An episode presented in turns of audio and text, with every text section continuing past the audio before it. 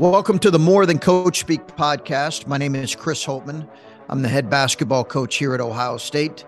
My co host is Terence Dials. Terence was a terrific uh, player here at Ohio State, 2006 Big Ten Player of the Year, and he's currently on our coaching staff. We look forward to bringing you interesting and insightful guests uh, that will dive into coaching and leadership uh, in the world of sports. Uh, thank you for listening. Enjoy this podcast.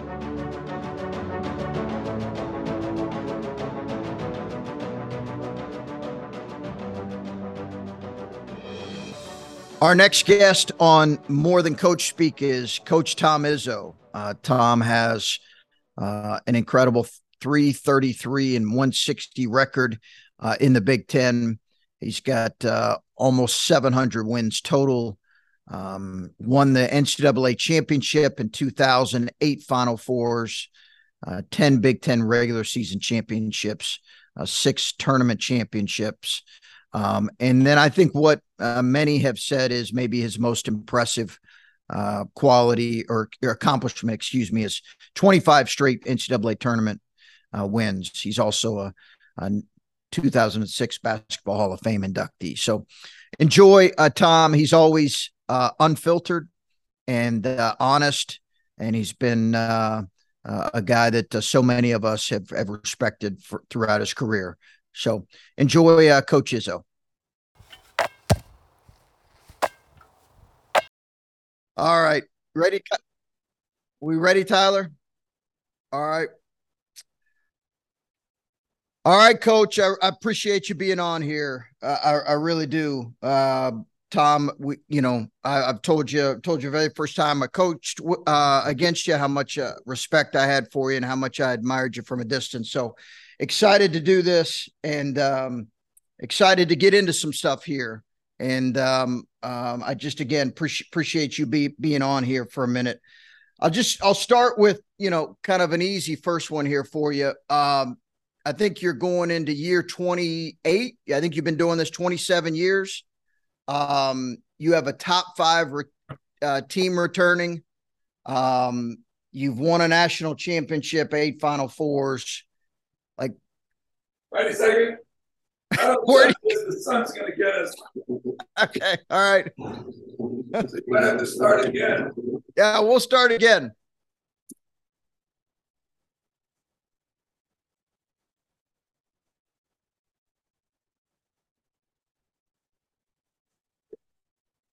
Sorry, if I didn't do that, I would uh I'd look like an idiot. You'd beat me in recruiting more. All right. I'm sorry, guys. No, you're good. You're good. Yeah. You're good. Yeah. So um okay, well, yeah, one, two, three. Here we go. Coach, great, uh, great having you on. Uh, you know how much uh, respect I have for you a- as a competitor in your career. So I appreciate you coming on here for a few minutes and talking about coaching, the coaching profession, and everything that goes into it and how it's changed and in my mind, there's nobody better in college basketball to uh, talk about some of these things uh, than you and hopefully help young coaches. But you've been doing this now, you're going in 28th year. Um, you've had incredible success. You won a national championship um, in 2008 Final Fours. You're in the Hall of Fame.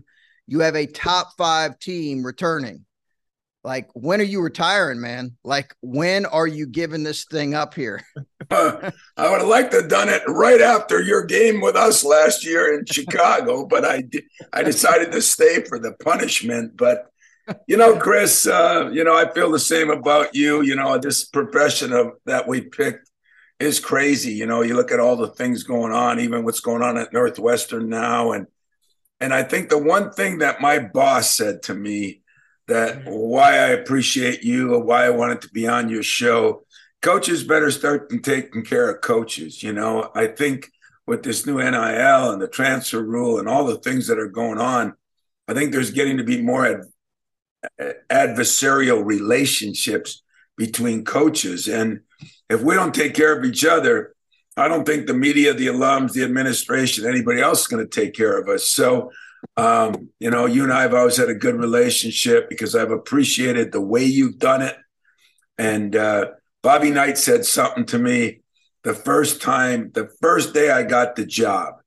Um, I had I'd always admired Bob. I was an assistant for 13 years. I never really even met him. I mean, at the end of the handshake line, you know, Bob was a guy that just moved on, and uh, and he called me that day I got the job, and he said, "Judd and I are good friends." He said, "As long as you don't cheat and do it the right way, I'm going to be your guy. I'm going to take care of you." And you know what? Win or lose, he did that. And uh, hmm. so I've always thought of guys like that. And, you know, there's times uh, that, uh, you know, media's after me, media's after you, media's after all of us. I always think it's my job to stick up for the people that I care about, and that's our profession. You, you, you know, you say that in your actions. What people don't know is um, I ran into a coach the other day. He was sharing a story with me. Um, and he said that a few years back, he was a head coach at a place and there was a disagreement over um, uh, he had a kid in a transfer uh, that was considering transfer and um, and there was an issue and he was getting the coach was getting a ton of criticism by some some uh, local but more national media members. And you picked up the phone uh, and called and he this like no one told him. It just came to his attention that you picked up the phone and and just explain the situation to the national media guy from a coach's perspective you know from a perspective whose livelihood is based you know perhaps on on this kid and and retaining this kid and in some of the situations that it put him in and it meant the world to him. And it wasn't like he was one of your former assistants. It wasn't like, you know, you did that. So clearly, uh, that's been something that's imp- been important for you in terms of advocating for coaches. Well, as you know, Chris, uh, you are the one that got me in in touch with your own uh, football coach. You know, I I look at coaches in general. I came here as an assistant with Nick Saban. We started together. Then we, Nick left for the pros, came back. We were head coaches. Uh, we both started to be head coaches together. And uh, I, I, just think coaches are in a tough situation right now. You know, what has hurt coaching is talk radio.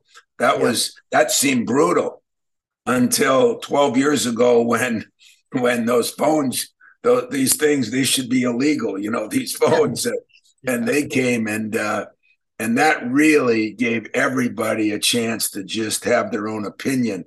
You know i wish i had the same opinion of my doctor my dentist and and i could voice it outwardly. I mean i never seen so many people uh, know what play to call in football or what players to play in basketball that have never played the game. But it's part of the entertainment of it i, I guess we have to put up with it but there comes a time when uh, no you know what uh, i'm sticking up for the guys that are, doing it especially the guys that are doing it right and, uh, you know, a lot of people have platforms. I guess that's my platform here in the uh, back nine of a mediocre career.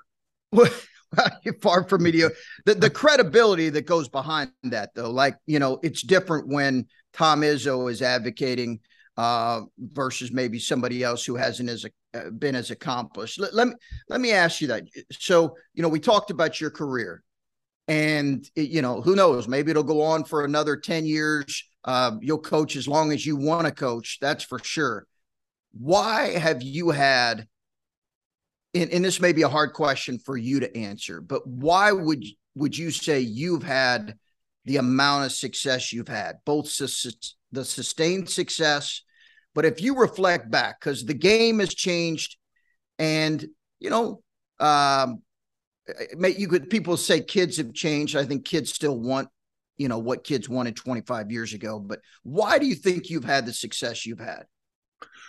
You know, it's a good question. I mean, I've been fortunate. Um, I've had good players, but I don't get everybody's McDonald's All Americans, you know, and things like that. 90% of us, 98% of us, you included, Painter, you know, we've had success with some good players but we're not usually getting the Kentucky and Duke players. I mean, let's let's be honest about it.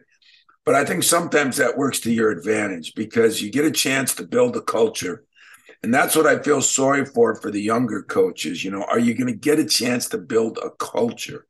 Um, Jay Wright did a great job. He used to always say, My job is to get old. You know, you recruit guys that you're going to have three and four years. I mean, I've had one and done, so have you. I've had two and done, I've had three and done. But over my career, I probably had more three and four year guys, which yep. means um, early on when I had Mateen Cleaves, I, I, realized that a player coach team is much better than a coach coach team. Yep. I've kept that theory and philosophy my whole time. What I've been able to do here because of the fact I was an assistant here for 12 years, then I was a head coach for 28 years. Um, you know, the Magic Johnsons who didn't play for me, but come back all the time. We brought our players back. And what that does is it creates the culture. If you think I can speak and it matters, when Steve Smith or Shawn Respert or Mateen Cleaves or Magic Johnson, you know, Jaren Jackson's, Miles Bridges, those, those kids, for some reason, and I think Earvin had a lot to do with it early, Steve Smith and Mateen later. Um, that really gives me an added uh, punch because yeah. um, you know, I'm not just like you. If we have an average season or something, everybody's mad at me, you know. Those guys come to your rescue. So I worry with this transfer portal, are the younger coaches going to get a chance to build the culture? Um, even the even the uh, NBA or NFL, you know, I look at Mahomes at Kansas City. Why did they build it? I look at my own guy, Draymond Green, and in the Warriors. They've had four guys, five guys, I think, Iguodala and Draymond and Steph and even uh, their center. I mean, they've been there 10 years or more. The GM was there 10 years. The head coach, that's like un American. That can't happen. But that's why they've sustained success. So that's going to be the challenge for me for a few more years, for you for a lot more years, and for the young guys that are really going to have to stay aware of that if you ask me. That's why i think i've had success. Um uh, you're you you're one of the very you're one of the very few coaches you mentioned it who have not in this era have not tapped into the transfer market at a significant level. Obviously you have a really good player in walker who was a transfer multi-year transfer um not a not a one year transfer but you've really stayed i mean that is really something you believe uh, it, it appears you you believe in getting old with guys you've recruited out of high school, and if you are going to take a transfer, a multi-year guy.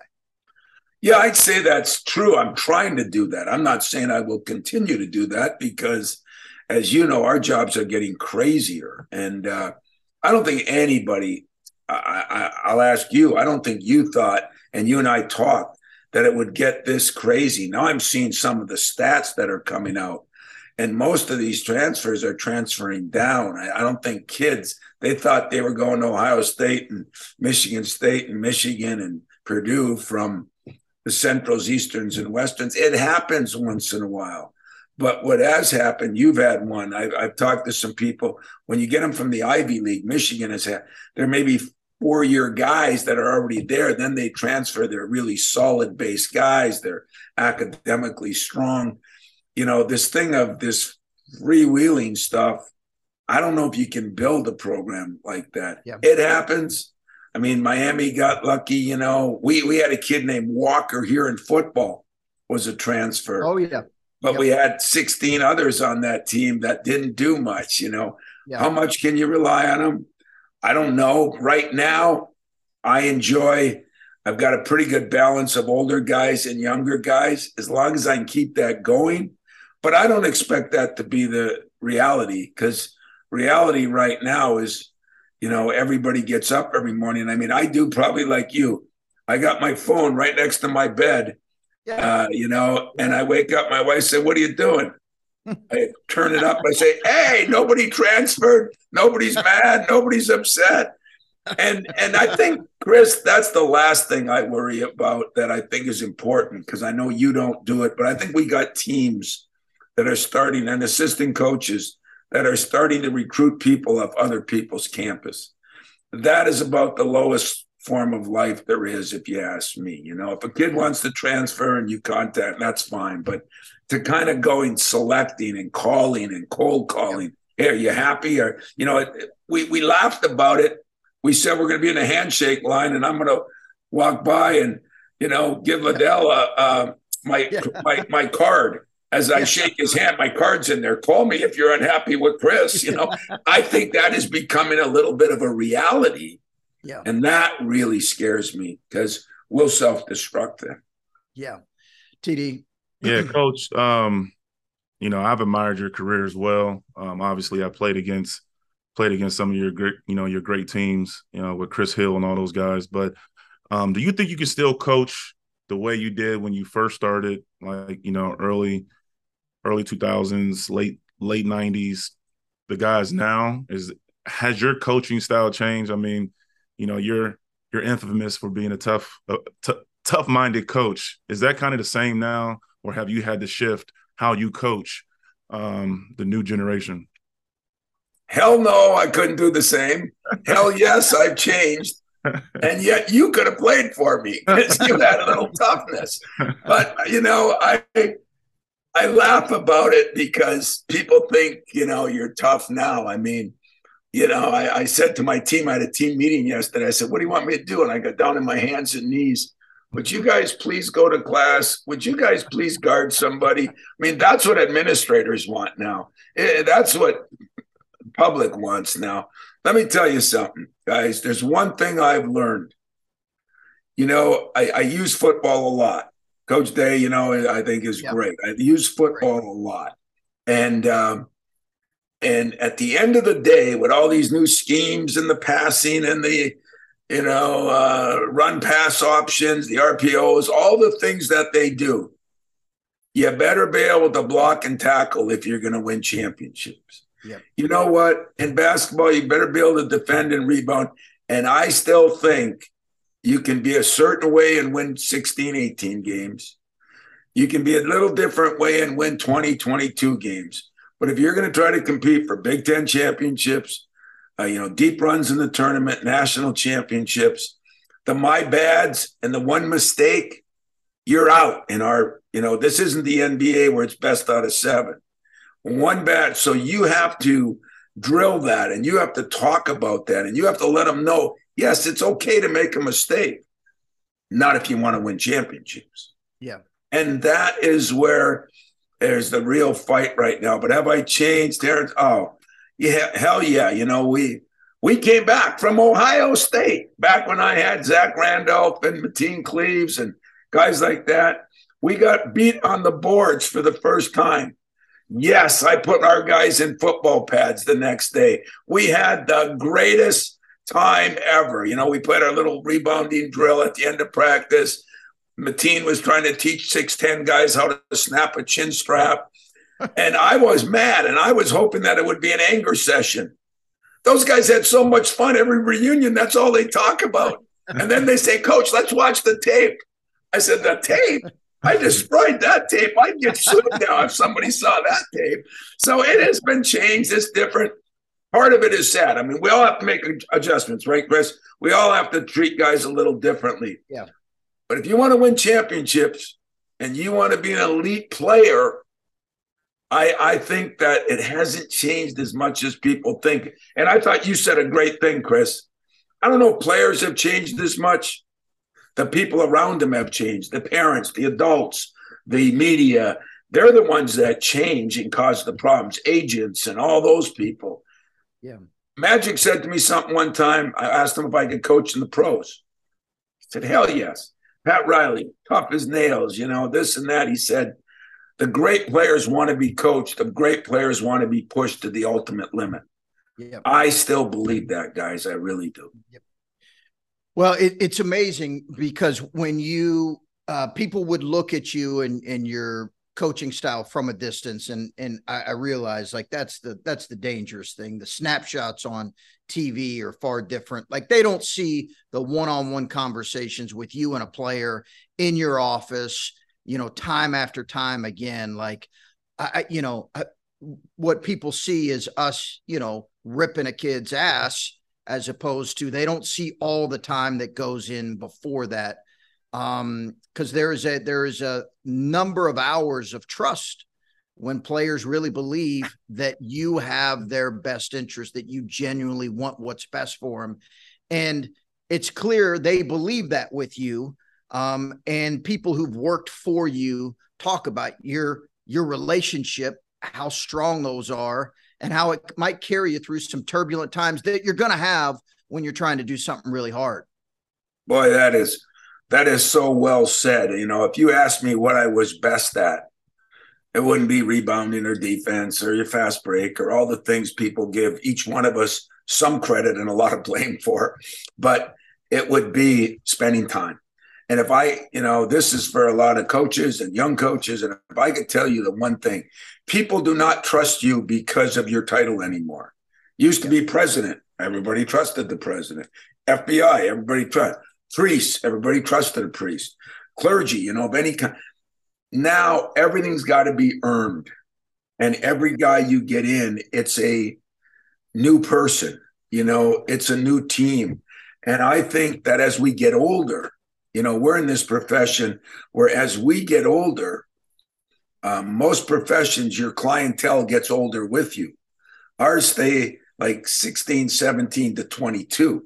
So we got to come with fat ties, skinny ties, long hair, short hair, bell bottom, straight leg, mini skirts, uh, long skirts. I mean, you name it. Uh, rap music, Western music, this. We got to learn a lot of stuff, man, as coaches. We got to be the most diverse human beings on the planet because we go through all these things. Yeah. And yet, if you get a guy to trust you, you know, and I've had some guys that were knuckleheads when they got here. And, but I also get help from my older players. I get help from my alums. I mean, I'll have Draymond call somebody or Gary Harris or this guy or that guy. And, and I think that's what you don't see.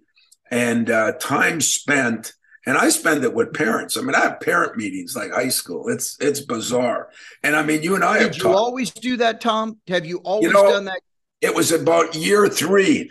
Uh, Mateen Cleaves' mother threatened my life if I didn't talk to her, and this and that, and she became my best advocate. And to this day, uh, I, I owe a lot to her because uh, she wanted me to hold him accountable. I remember one time he was kind of talking back to me, you know, uh, at Penn State. And unfortunately, at Penn State at the time, you know, you know, there was nobody in the stands. So his mother was sitting four rows back, and he looks at me and he's saying something, and all of a sudden I hear, "Don't you look at him that way?" And she was talking to Mateen about me, and I looked back and I said, "Thank you." And uh, you know, that's kind of the relationship. And so, what I try to do, and you and I have talked about it, and it's just about building culture where the parents, when we have reunions, a lot of parents come back, and um, it is something special. But you got to remember too, this is my 40th year here as a GA on up. So that gives me a little advantage. But I would advise coaches out there don't think national champion, uh, coach of the year, Hall of Fame. Don't think that matters to the new guys coming in because you have to earn your own respect and you have to spend your time with them. And, and of all the things you do, um, motivating a player, you know, it doesn't matter if he can run the play. If he's not motivated to run it hard, it's probably not going to be good. Yeah. So motivating players is probably our number one goal. That and I call it the double D's. Keep guys away from the double D's. That's dirt bags and distractions. And mm-hmm. if you hmm. can keep guys away from dirt bags and distractions, you got a chance, I think, to win. Hmm. Coach, you often spoke about your former players, um, like guys like Draymond Green and and Gary Harris. How important do you think it is for as a culture for those guys to come back? Is it organic or is your staff like reaching out to our to your former players like, hey, um, we need you back on campus, or these guys like to come back um, and just kind of pour into the, the, the current team? You know what I mean? Well, like, I think, think I think I've heard that you guys are doing some of that. You're, you're doing it now, and and I'll bet you're going to reap great benefits from it. Um, yeah. I don't think many, uh, other than us and you, I'm sure others do it, but I mean on a basis where trying to get your pros back. Again, I get help. It's not all me. Uh, Magic parents live here, so he always came back. You know, but then you know the the Mateen Cleaveses for me were just guys uh, that really enjoyed coming back and really helped me build that culture. And uh, Steve Smith was another one. He was the first guy I recruited as an assistant. And so when you have those guys coming back, uh, then they're the Pied Pipers that drag everybody else. And it takes time. I mean, the 1st mm-hmm. reunions were small, and then they got bigger. And you, as a former player, you got to carry the load a little bit. It's not all the coaches. Like I said, players play the game. A player coach team's better than a coach coach team.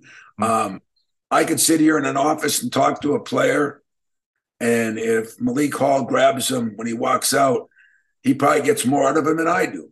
That doesn't bother me. Uh, you know, I understand that probably when I was 18, I didn't care what some 60 year old guy said either. You know, it's it's not a negative. It's learning how to adjust and and you know kind of use that to your advantage, and that's what I've done. And I think as you guys build yours, I think you're going to be amazed on on what it does. So hat off to you, Chris, and what you guys are doing there too. Yeah, we've loved it. We we've loved it, and your your place has been uh, a, a model in a lot of ways. I know Carolina's done some things uh, too, but you know that that's that's important to us is that that guys that I didn't coach uh, right. feel a part of a part of this place, and you know. Listen, when you have a, a, a when you struggle like we did this year, they feel that too, and and they want they want to win more than anybody. But they, I, I want them to feel a part of it. I, I you know, we've really uh, since we've been here in six past six years, we've tried to do it, and I love what we've done uh, every summer. I'll, I'll, jump in here on TD's uh, point there. Did you think Draymond would have this level of of, of success um, in the NBA at the you know at the next level? That's another hell no. uh, you know, um, I mean, I love Dre, and you know, got to remember he came here 282 pounds, you know, and a lot of adjustments, a lot of things changed, but you know, he, he had two things that I think are really critical now. I mean, he had toughness. I mean, I mean, some of those timeouts, I mean, you know, they were tough on me. But uh, you know, everybody worries about what I say to them. Forget about what they say to you, you know. But um, but the other thing he had is a very, very high basketball IQ. Yeah. Yep. And as you know, in coaching, that's getting to be more difficult to yep. get guys with high basketball yep. IQs, and uh, I think that's that's very very important. But uh, you know, no, I did not think. You know, he it wasn't like he spent a ton of time on his game. Every year it got better. But you know, he had one other quality, guys, that every time I talk to Steve Kerr or Bob Myers out there, you know, because there's times that he frustrates them too. I mean, but I absolutely love the guy because they always say, in winning time, he answers the bell. You know, his first year, I think he played about eight minutes a game. You know, now Chris maybe transferring four times in that, and yeah. he he played about eight minutes a game. But towards the end of the year, it was ten and twelve, and it was always the last part. And that year, we went to a Final Four in Detroit, and he was a big part of it as a freshman. The next year, we went to a Final Four in Indy. That's right. And I just started realizing it wasn't, we didn't have a great team, but we had an absolute incredible winner. And I think I've had a lot of good players, so have you. But, you know, when Magic was here, one of the ultimate winners, I wasn't here. Um, you know, and then Mateen Cleaves, one of the ultimate winners. I mean, didn't care if he scored five points or 20. He was happy in the locker room. You know, you know what he was doing? He was grabbing the stat sheet in the locker room just to make sure of the total did we win or did we lose? You know, he didn't care about his. Yeah. And then Draymond was the other one. And each one of those guys went to multiple Final Fours. Yeah. And there's a reason, you know, yeah, good players, but boy, a pipe piper that led the way. And I think you and I are always trying to find a good leader. Oh, man. And it is hard. Oh, the, the, the qualities of those, those two guys you mentioned. Um, I mean, they're just they're they're rare. Yeah, elite elite level competitiveness, an incredible amount of unselfishness in terms of how they lead and give, and you see that in how they play. Um, it, it's it's it's really been it was really fun to watch those guys compete and still fun to watch Draymond. A couple basketball questions. Have you ever in your career in the offseason said, man, I think we're going to play some zone this year? Because I don't know if you've ever done it. I really do, I don't think you ever have. Have you ever played a possession zone? You know, I got assistants. I should fire them all because every year I do say it. And then they you do they don't even give me the time of day. They say you won't do it. I did do it back when I had Cleaves in them because uh, I had Morris Peterson and he couldn't guard the computer I'm looking at, so I had to find a way to hide him. But uh, um, you know, there were times that I, I did play a little bit early. Um, you know, I wish I would do a better job. You know, everybody says, "Well, you're in the Hall of Fame." Yeah, that doesn't mean I do everything right because I do think there should be more diversity in your in your offenses and defenses too. You know, and so this summer we might surprise you. I might, you know, one year, you know what I did? I, a, a reporter was getting on me. I said, "You wouldn't know if I'm in man or zone." So the first five possessions, I played zone just for the hell of it. Guy didn't have a clue whether I was no in. clue. But, that is not a surprise. No, but um, I, I I do think I have to do a better job of that. Like last year, we're in the tournament, and that little guard from Kansas State ate us alive. Yep. And maybe that would have slowed him down a little bit, you know. So um, yeah, I, I wish that I would expand. And so, like all good head coaches, I'm blaming my assistants.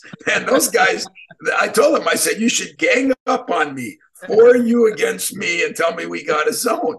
And so this summer, you know, we're working a little bit on a zone, but uh, yeah. I don't think they believe in me, Chris. They don't believe in me. Yeah, well, they have a track record to doubt that that you'll ever play a possession of zone. What about your? You're known for uh, one of the one of the things you guys are known for outside of your really good man to man defense is your tempo after a team scores on you, and there aren't many people that you know now that i've played a ton of people who get the ball inbound uh, inbounded as quickly as you do. I mean, it's Tom, as you know this, it is something you have to prepare for playing your team. Everybody has to play for transition off of misses or a block shot or a turnover. We understand that. Um, have you always done that? And was that a philosophical thing? Well, I, will be honest with you. I wanted to do it. I, I you know, when, when, Jud was here, we didn't do that much. I wanted to do it. I got a kid like Mateen Cleaves. Now you got a pretty good point guard yourself yeah, who can get up the court. And I, I got a feeling you're going to be pushing even more than you even have because he's pretty damn good. And he, he's kind of built like a Cleaves. He kind of, you know, he, has got a lot of great qualities. Keeping pressure on, it uh, to me, it does two things. Number one, eventually, and a, and a guy taught me this, sooner or later, the other team makes a mistake and wears down. You know, when when you look at our games, Chris, in the Big Ten, the number of games you win and lose by three or four points or less is scary. I mean, you could have a bad year and you go back and you say, God, I was in it 90% of those games. I, I, lost by three, and everybody said, Well, that's bad coaching. Maybe you did a hell of a job because you didn't have a good enough team and you kept them in it. But I think keeping the pressure on people is really good. And it, and you know what I'm going to do a little bit more this year, since I have a little more depth, is try to wear us down. Then when I'm subbing, nobody's mad.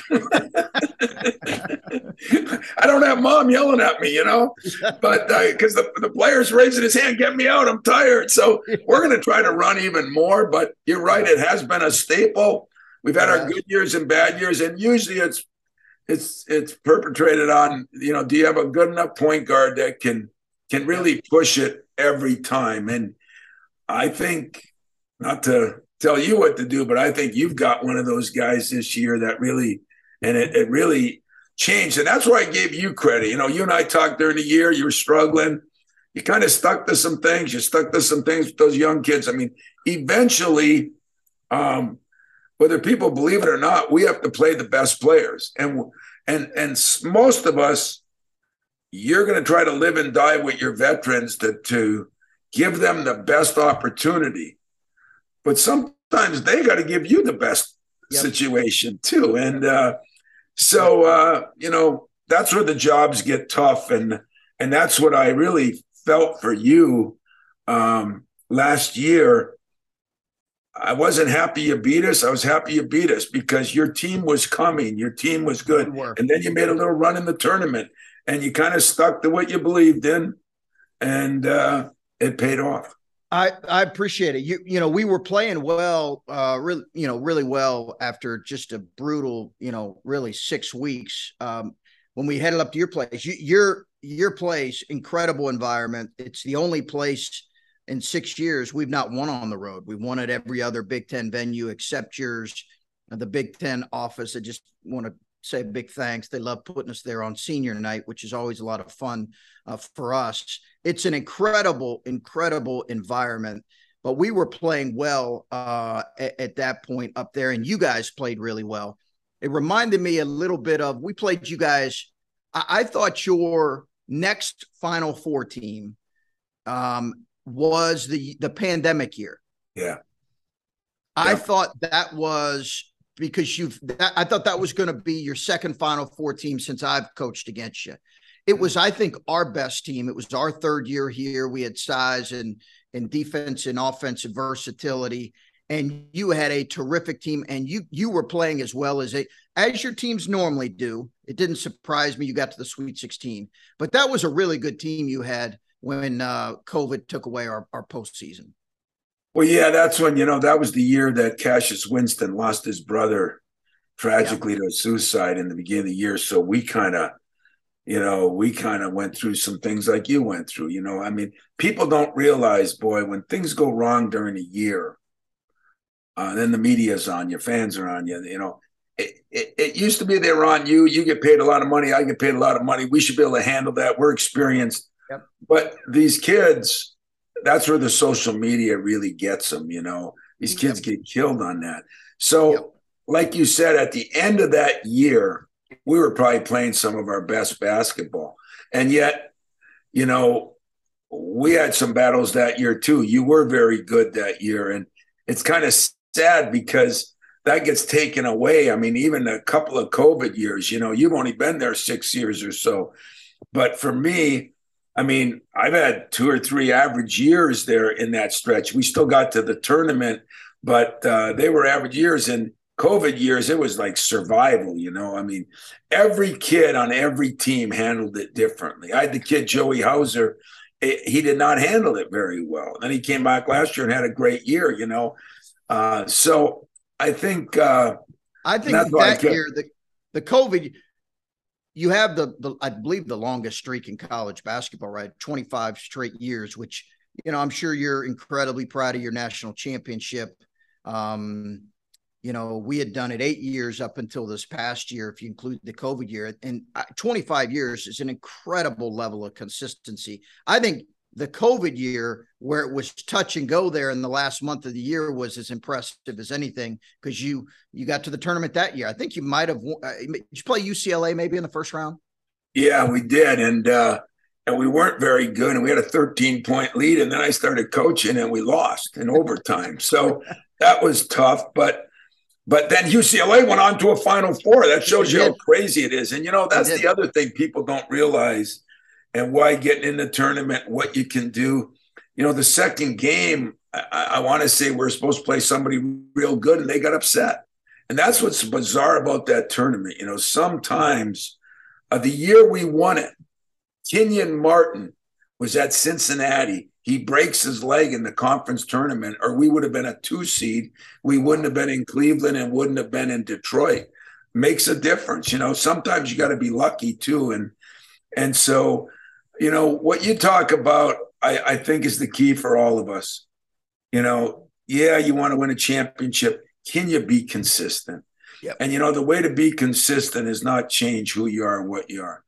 I mean, uh, I don't say this for your fans, but you know, I've said it publicly. I, I think you've done a hell of a job there, and it's not an easy job. You know, you're in a school where football is is so big and this and that, and yet you're starting to blend it. And that's what I did here.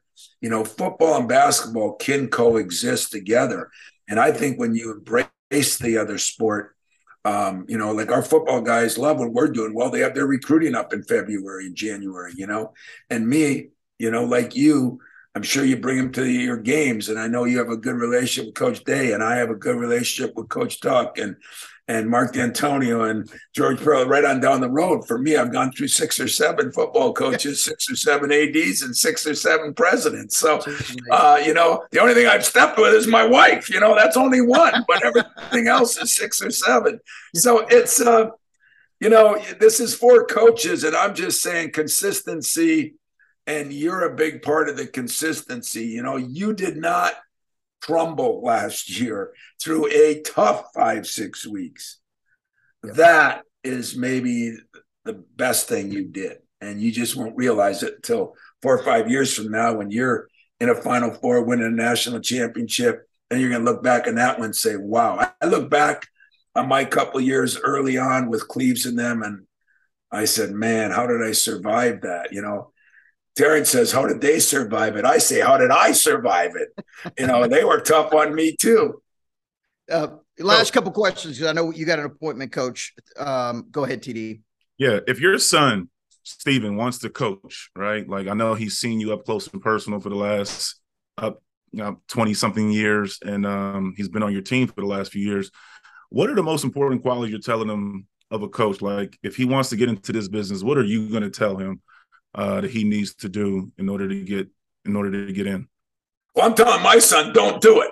But if I was advising other coaches out there that, you know, I, I would just say, you know, be yourself, um, but realize that the work, I mean, the work you did five years ago, Chris, has been doubled because of NLI, because of the transfer portal. I mean, your job never ends. There is no off season. I mean, I'm not complaining about it. We get paid good, but we need to recharge our batteries too. Yeah. We're no different That's than right. players. That's if right. I called your wife and said, well, what days off did Chris have? Yeah. You know, where you're really off, I bet I could count them on my hand. Yeah. And I don't think that's healthy either. So I would say that uh, I've got a, a sign in my office that says, "Do you love? Do you like it, love it, or live it?" And I always say, to be a champion, you got to between love and live it. To be a pro, you got to be between love and live it. You know how many guys we've all had that just like the game. That's right. Well, that's good. That's good for about 16 wins in an average yep. year, and yep. you know it's mediocrity. So I would say that they have to find some balance. Uh, yep. There's times TD, that I don't think I've found balance. And sometimes it, it hurts me. And I'm I'm still trying to accomplish that right now and and telling my staff to do that. Like I will tell them to get the hell out of here. I never told him that. Jud never told me that. He told me to work longer. yeah, speaking of when I when I played, our coaches couldn't touch us in the summer, right? It right. was just literally our strength coach. Do you do you wish we can go back to those days where you guys had probably you weren't in the gym as much in the summer, or do you like guys being able to work out with the coaches throughout the summer? It kind of lessens your breaks. You know, you don't get as much time off, obviously, but do you prefer that or the, the older model that they had when kind of I played back in the day? Wow, what a what a million dollar question! Are you a media guy now or what? You're putting me on the spot. Um, you know, I would say this: I like having access, yeah. but I don't like it to have to be regimented. You know, like if I want to work with a kid on his shot, I should be able to do that. He, he just he should come up to me. I don't like players feeling that they're obligated, but but remember this: as a parent, as a coach, our job is to push guys farther than they can be pushed. You want to be a pro, you ain't going to be a pro working out six months a year. Ain't mm-hmm. happening. So I look at what the players want, and I always tell them, "Tell me what you want." Oh, they all want to win a championship. They all want to, you know, uh, they say they want to graduate because they're afraid I'll tell mom. They they all say they want to be a pro, want to be an All American. I've had some Chris Hill. You remember him? He wanted to be an academic All American, and he became one. Uh, Xavier Tillman overseas. Yeah, Xavier Tillman was one. He became an academic All American. But once they tell me what they want, I look at it it's my job to push them to get there. See, I came from a town of 7,000. My buddy Mariucci and I, he made it to the NFL. I made it, you know, to a national champion. Our chances of getting there were a million to one. About the same chances my players have of becoming pros. Mm-hmm. And I always tell them, you know what, guys, and I'll tell this to the young coaches out there, when it seems so far fetched, you're looking at a guy that lived his dream. Not many people live their dream. Mm-hmm. And yet I think I work for it. Yep. And mm-hmm. uh, so finding a happy medium, I like I like uh, being uh, a guy that gets to work out with our guys in the summer. I just don't want it where it's so mandatory that everybody is, oh, I have to do this. No, you get to do this. That's what I'd rather. You know, tum tum there in my little guard.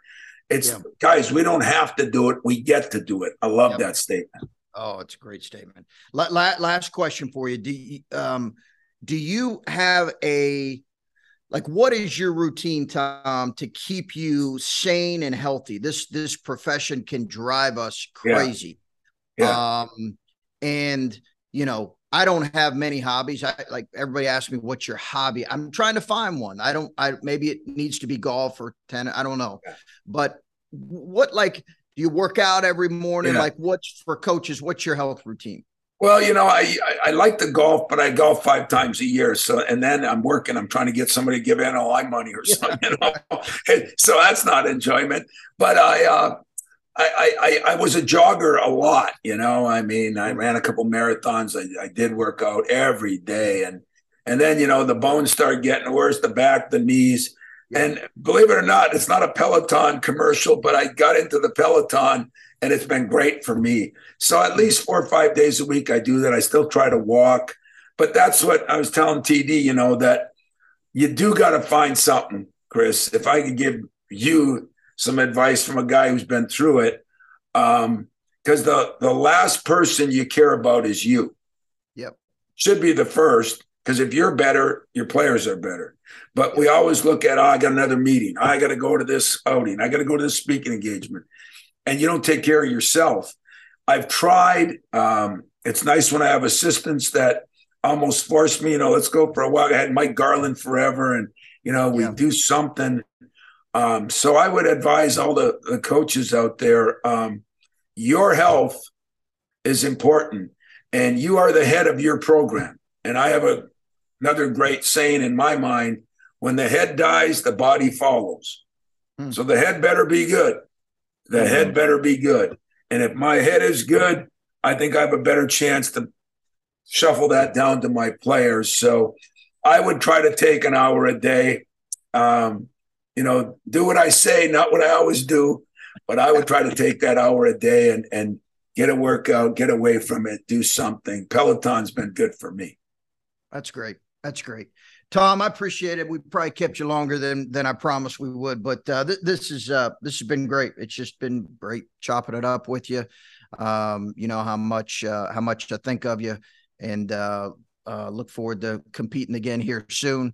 And uh, this will be great for coaches of you know of all ages at all levels. So much appreciated, and enjoy the rest of the summer, brother. Well, TD, thank you. It's great to see you, and Chris, I appreciate it. And let's not compete soon. Let's have a little time off here when recruiting's over, and let's take the month of August and be human beings. You know, go work out, enjoy your family. Remember, you got ass assistants, as Jud used to say, and uh, t- you know, do some work so the head guy gets some time off. All right. Great to see you guys. All right. Thanks, Thanks Tom. Coach. Appreciate it.